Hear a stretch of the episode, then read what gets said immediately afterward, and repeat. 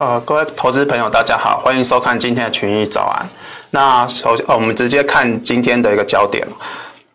那这个呃，因为五月呃，昨天是那个公之前公布五月的 WSDE 报告，所以我们焦点来做一个解读。因为这一份报告除了公布呃二零二零以及二一年度的一个数据之外，它还会公布下一个年度的一个数据，也就是说是农产品下一年度的展望。那虽然这个下一年度还没开始播种，但是。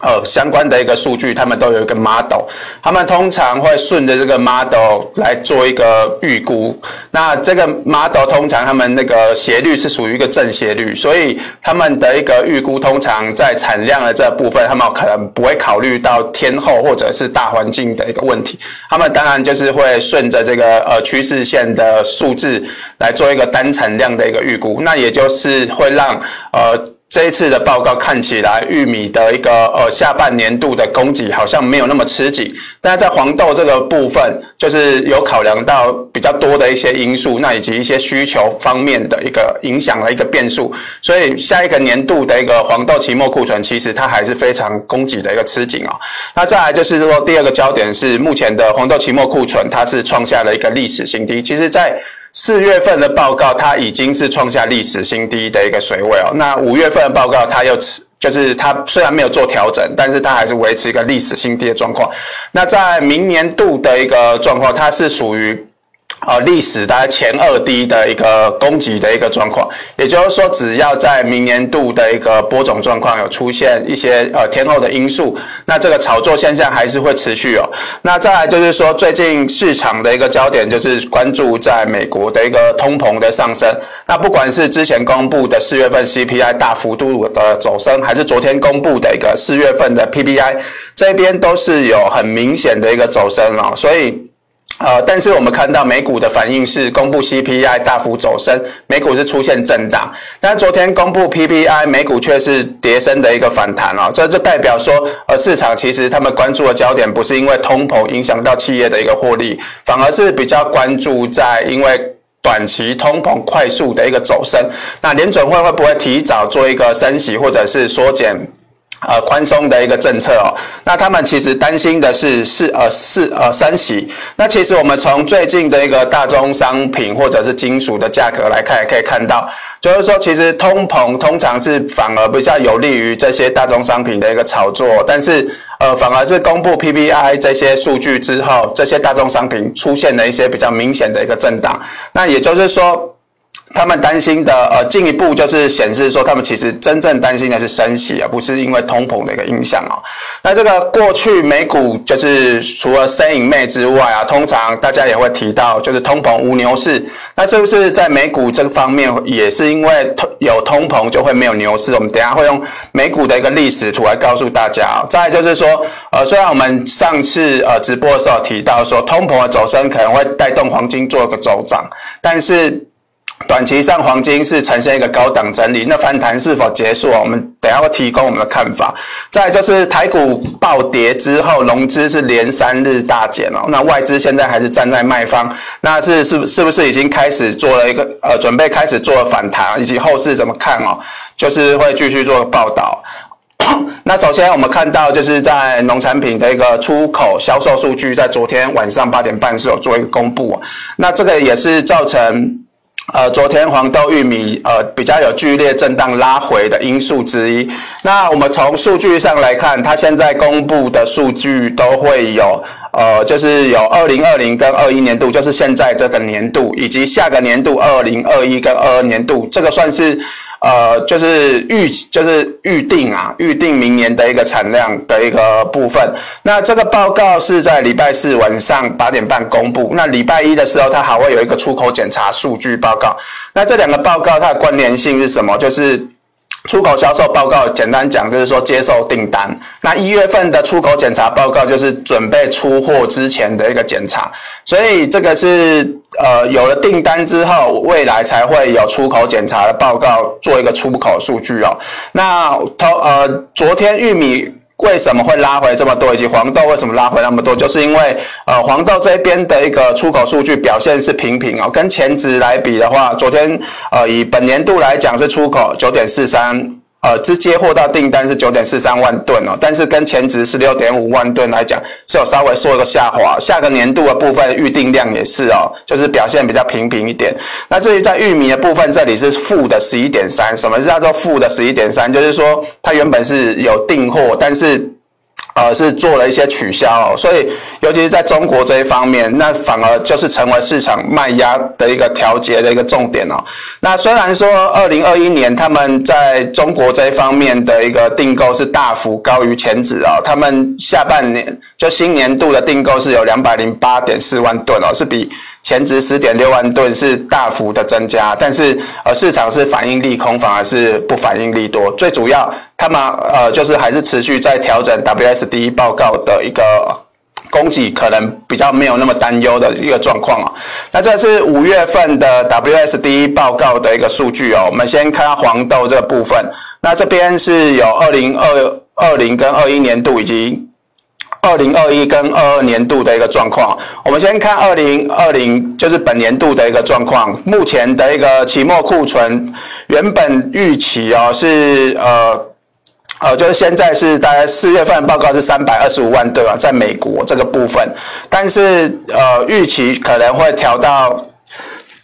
调到就是三三百三百一十八点八万吨哦，但是实际上的一个数字公布之后，它一样是维持三百二十五万吨是没有变的。但是在下个年度的部分，原本我们预期是呃三百七十六点一万吨，就是市场持续供呃吃紧的一个状况。但是最后公布的结果是，虽然是比预期还要增加五万吨，其实这个影响没有很大。三百八十一万吨的这个数字什么概念？它其实还是在呃历史相。对比较呃缺货的一个状况，但是在玉米这个部分啊，其实我们从这边可以看到，就是。美国这边的期末库存虽然说原本预期是减少一百九十八万吨，但数据上是比较好，是减少两百四十一万吨。那巴西的产量市场分析师预期是减少大概六百万吨，真正数字是呃减少七百万吨。其实这个数字在本年度来讲是非常好的哦，原本应该是要上涨的，但是因为下半年的一个展望，我们看到绿色这个框框就代表是属于比较利空。的一个情形啊，原本的一个美国期末库存就是已经呃在下半年度会来到三八二八万吨哦，这个就是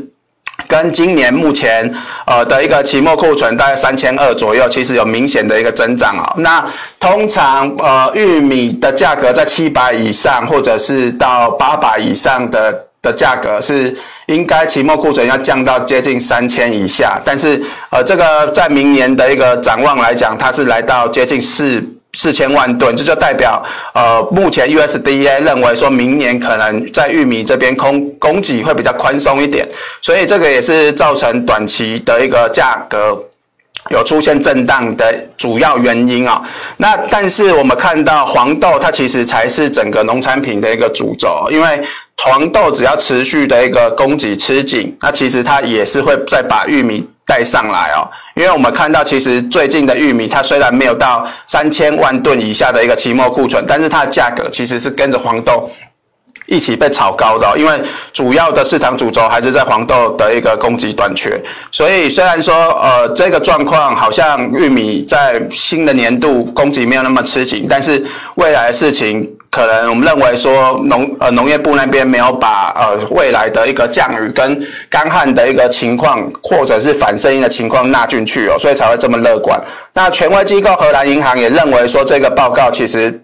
可信度相是比较低一点，所以呃第一天虽然没有跌，但是第二天就出现比较明显的一个拉回哦。但是在趋势上来讲，我们认为呃这个是无碍目前的多头运行啊，只是短线的一个整理啊。那我们看到刚刚的一个期末库存以及目前的一个多单水位来看哦，刚刚提到下个年度三百八十一万吨，其实我们看到黄豆在二零一二年那个时候的价格是历史的一个高点哦，那个最低。的一个期末库存差不多就是在三百八十万吨左右，所以其实这边也可以看出说下年度的一个黄豆其实还是非常吃紧。那在多单水位的部分啊，其实在历史高点，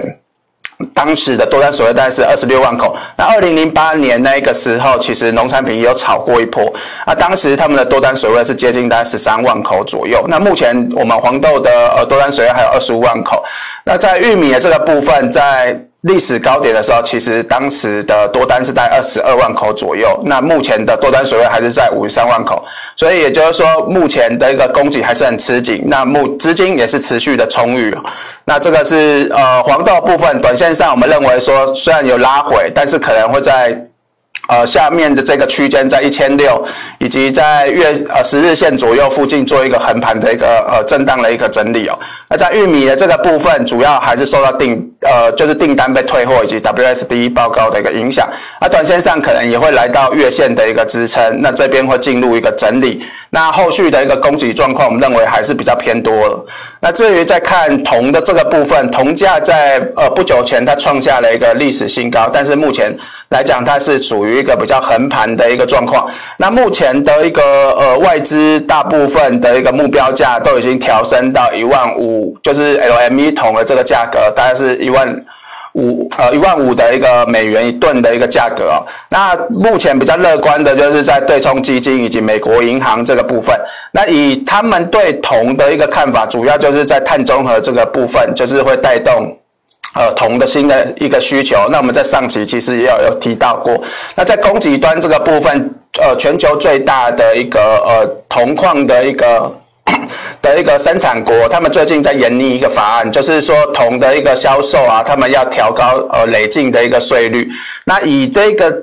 呃假，假如说这个法案顺利通过之后，他们在会在二零二四年做一个实施。那这个会让主要的一个铜矿公司会懒得，就是说，因为他们的一个生产成本大幅度提高，会比其他国家在增加，就换算来讲会增加接近一倍左右，所以这个会呃减少他们。大量投投入资本支出哦，那我们先前也有提到，南方铜也有提到说，现在就算投入资本支出，因为一些环保或者是生产成本提高因素，可能五到八年才会有新的产能做一个投入哦。所以呃，现在的市场预期说，二零二二年铜矿的一个呃需求扩呃赤字就开始大幅度的一个扩大，那一路扩大到二零三零年，可能都不会有明显的一个改变哦。那目前铜矿的一个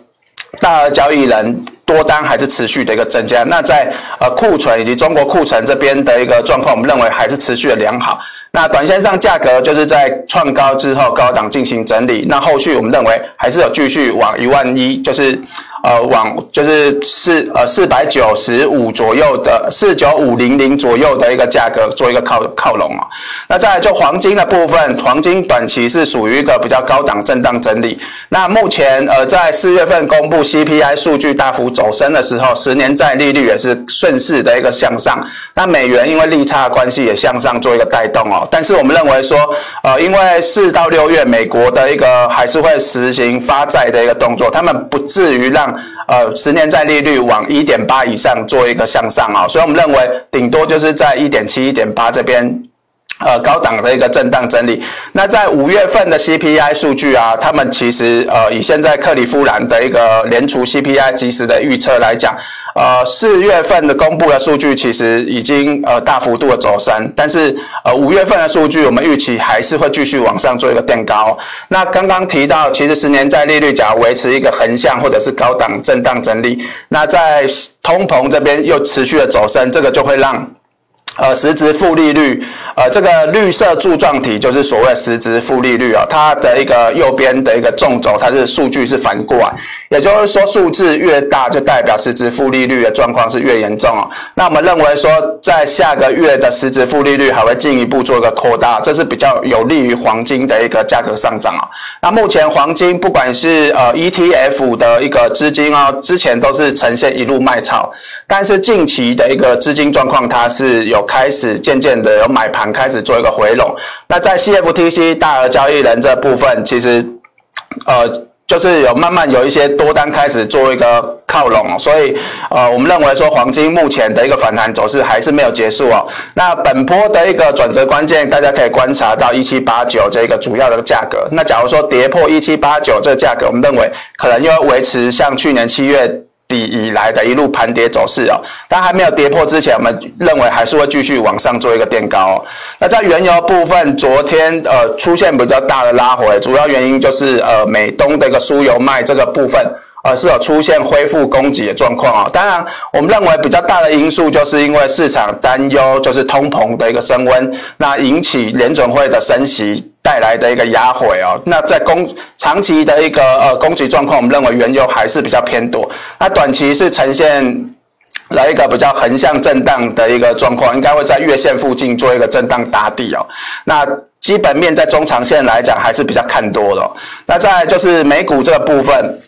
昨天是有公布初领失业金的一个状况，表现是还不错，是四十七点三万人。那预期的一个状况大概是四十九万人。那目前来讲，续领失业金的状况也是在预期的一个范围里面，代表呃目前美国的一个经济状况是表现不错。啊另外在四月份的 PPI 数据年增率，这个是名目的一个 CP PPI 数据是来到六点二 percent，那创下二零一零年以来最大涨幅。那原本预期是大约是年成长在五点八。percent 左右而已，核心 PPI 的部分是年增四点一 percent，也是高于预期三点八 percent。那目前来讲，CPI 的一个名目的一个状况是创下十二年以来的最高涨幅，是四点二 percent 哦。那去年主要是 CPI 是受到去年基期低以及部分性的一次呃上涨因素所造成的。那市场也是把 CPI 作为呃升温来作为美股短线震荡的一个理由。那我们刚刚在呃一开始。有提到说，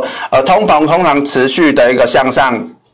呃，是最近美股拉回的个理由。但是我们假如说以长线或者是以美股的历史来看，通膨是不是会？会压抑牛市哦，那我们用数据来告诉大家，其实，呃，这个是彭博商品指数跟 S M P 五百指数跟 VS CPI，那这个紫色的这一条线啊，它就是呃名目的一个 CPI 指数，那在呃红色这条线，它是那个彭博的一个商品指数，也就是说我们常在看的一个大宗商品的一个价格，那蓝色部分是标准五。就是 S M P 五百的一个股价走势啊，那其实从呃历史的高呃历史的一个状况，就一九七五年到二零零九年，这个图是呃抓到二零零九年。那其实从这大段期间来看啊，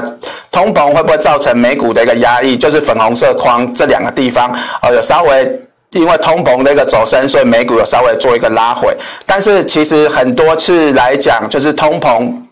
的一个上升对美股的一个走势其实是没有影响到它的价格。经过呃短时间的一个震荡整理之后，它其实价格还是一路的一个往上哦。那但是呃从另外一个焦点来看啊，就是通膨的走升跟呃彭博商品的一个指数的一个涨势来看啊，我们可以发现到通膨在走升的时候，其实大宗商品它的涨幅哦，它是比呃美股走势还要还要剧烈，而且是涨幅是比较惊人的。那从这个。这张图可以看到，其实通膨还是比较有利于呃。大宗商品的价格的一个炒作的一个行情，那这个也是呃呼应我们一开始提提到的，就是说现场现在的一个市场看起来好像是在担心呃通膨走升可能会压抑美股，但是其实他们真正担心的是呃可能通膨走升，而且是快速连续的走升，会让呃联准会提早做出一些升息的动作。那联准会主要官员他们也是不断的一直站出来提到说，呃短期的通膨上升其实是因为一次性的一些因素，那他们也认为说这个不会影响到他们宽松的一个决策。那最主要呃呃就是呃美股主要未来反映完通膨之后，他们还是会反映企业的获利的一个成长，来继续带动美股走升哦。那这个是呃去年三月以来商品指数跟 S M B 五百股价指数的一个表现哦。从呃去年三月以来，其实他们涨势是有一点呃就是呃涨势是其实是差不多的，但是呃这。最近在通膨开始预期回升的一个同时，我们看到从三月，呃整理之后啊，其实大宗商品的涨幅就是呃斜率相对是比较陡一点的，也就是呃就是呃就是。政府开始大量撒钱之后，刺激了一个通膨的上升，所以大宗商品表现才会呃优于股市上涨的一个表现哦。那我们看到就是说，呃，通膨反应完之后，其实美股还是要反映企业的获利。我们看到从呃第一季的获利以及第二季的获利，目前的一个状况其实都表现还不错，所以。呃，我们认为短线上美股，呃，虽然说还是持续以科技股跟费半来讲，还是持续的呈现一个盘跌的状况。那呃，我们认为短期是有机会做出一个反弹啊，但是呃，因为市场还是持续反映通膨，以及五月份通膨还是会继续做一个走升，所以短期还是维持一个盘跌的一个现象啊。但是中线来讲，还是会呃回到反映获利以及买库藏股这件事情，美股还是维持一个中线偏多的一个看待啊。那昨天的一个科技类股来讲，其实。以主要科技类股都出现比较明显的一个反弹表现。那类股方面的话，还是以价值股表现是比较强一点。那能源类股是主要是昨天下跌的一个类股。那在 FNG Plus 股票的一个状况，我们认为短期可能在跌的，呃，一个向下破底的。机会相对是比较小啊，目前是呈现一个比较大的三角形的一个整理形态，那价格已经来到区间的下缘，所以可能在呃近期就有机会带动美股的科技股做出明显的一个反弹哦。那在道琼的这个部分，昨天几乎也都是呈现一个上涨的状况。那至于我们再回到台股的这个部分，呃，这一张是台股的周线，那其实我们抓的时间点啊，它是从去年的呃大约九月份底开始做一个起算啊，因为这一段时间是进行整理，那这一段算是我认为的一个主升段行情哦。那这一段指数是涨了大概五千五百六十点，涨幅大概是四十五 percent。那融资的话，从这一段期间它是增加一千一百八十五亿，大概是成长了七十八 percent 左右。那短期来讲啊，指呃目前就是我们看到急跌的这三三天，它跌了两千多点。那融资的减少幅度大概是三百三十五点九亿，就是占刚刚提到的，就是。呃，大量增加融资的这段期间的占比，大概是大概接近三成。那假如说再加上前面从高档下跌，融资多杀多的那几天来讲，其实它的一个减少幅度已经有超过三成了。所以我们认为短线上指数已经有具备反弹的一个条件了。但是呃，反弹会到哪里？我们认为可能在下周的一段时间，应该会在呃五十就是季线到半年线之间做一个区间的一个震荡整理哦。那这边是颈线上面的一个压力会相对比较大，那呃。在不过后续还是要观察美股以及呃疫目前疫情的状况啊，就是呃假如区间这一边没有守住的话，可能还会有继续下一个低点啊。因为目前以呃技术分析来讲，就是目前只有跌了三波，可能未来会进行第四波整理之后，那但是呃还可能会有第五波的一个下跌啊。但是我们认为说，以过往的经验来讲，通常呃第四波震荡整理的时候，很多个股它已经率先做一个走强哦，所以呃。也就是说，呃，短期上台股具备反弹条件，但是还是以个股的操作为主哦。那 OTC 部分也是有出现比较明显的一个量缩止稳哦，也是是短期已经具备比较呃反弹的一个条件出来。那科技类股的部分，目前呃台积电来讲，呃虽然说均线是呈现一个比较空头的一个排列，但是目前来讲，我们认为呃台积电中长线的基本面还是不错的，但是呃。就在连电这部分也有出现呃止稳的现象，所以短期可能呃电子股有机会做出现转强迹象。那船产类股当然经过短线的调整之后，也有具备转强的状况。那波涛呃最近的一个观察指标就是在波涛水泥、钢铁以及纺织的部分，呃最近的走势虽然有出现补跌，但是都已经来到关键的一个支撑价位哦，近呃近期有机会进入一个整理的状况。那散户的部分目前是呈现一个。比较看空的状况，所以呃，这也呼应说，短线上台股是有具备上涨的一个空间跟反弹的机会哦。那以上就是我们今天呃区域早安内容，我们下周再见。如果你不想错过最新市场动态，记得开启小铃铛并按下订阅。此外，我们在脸书、YouTube 以及 Podcast 都有丰富的影片内容，千万不要错过。每日全球财经事件深度解说，尽在群益与你分享。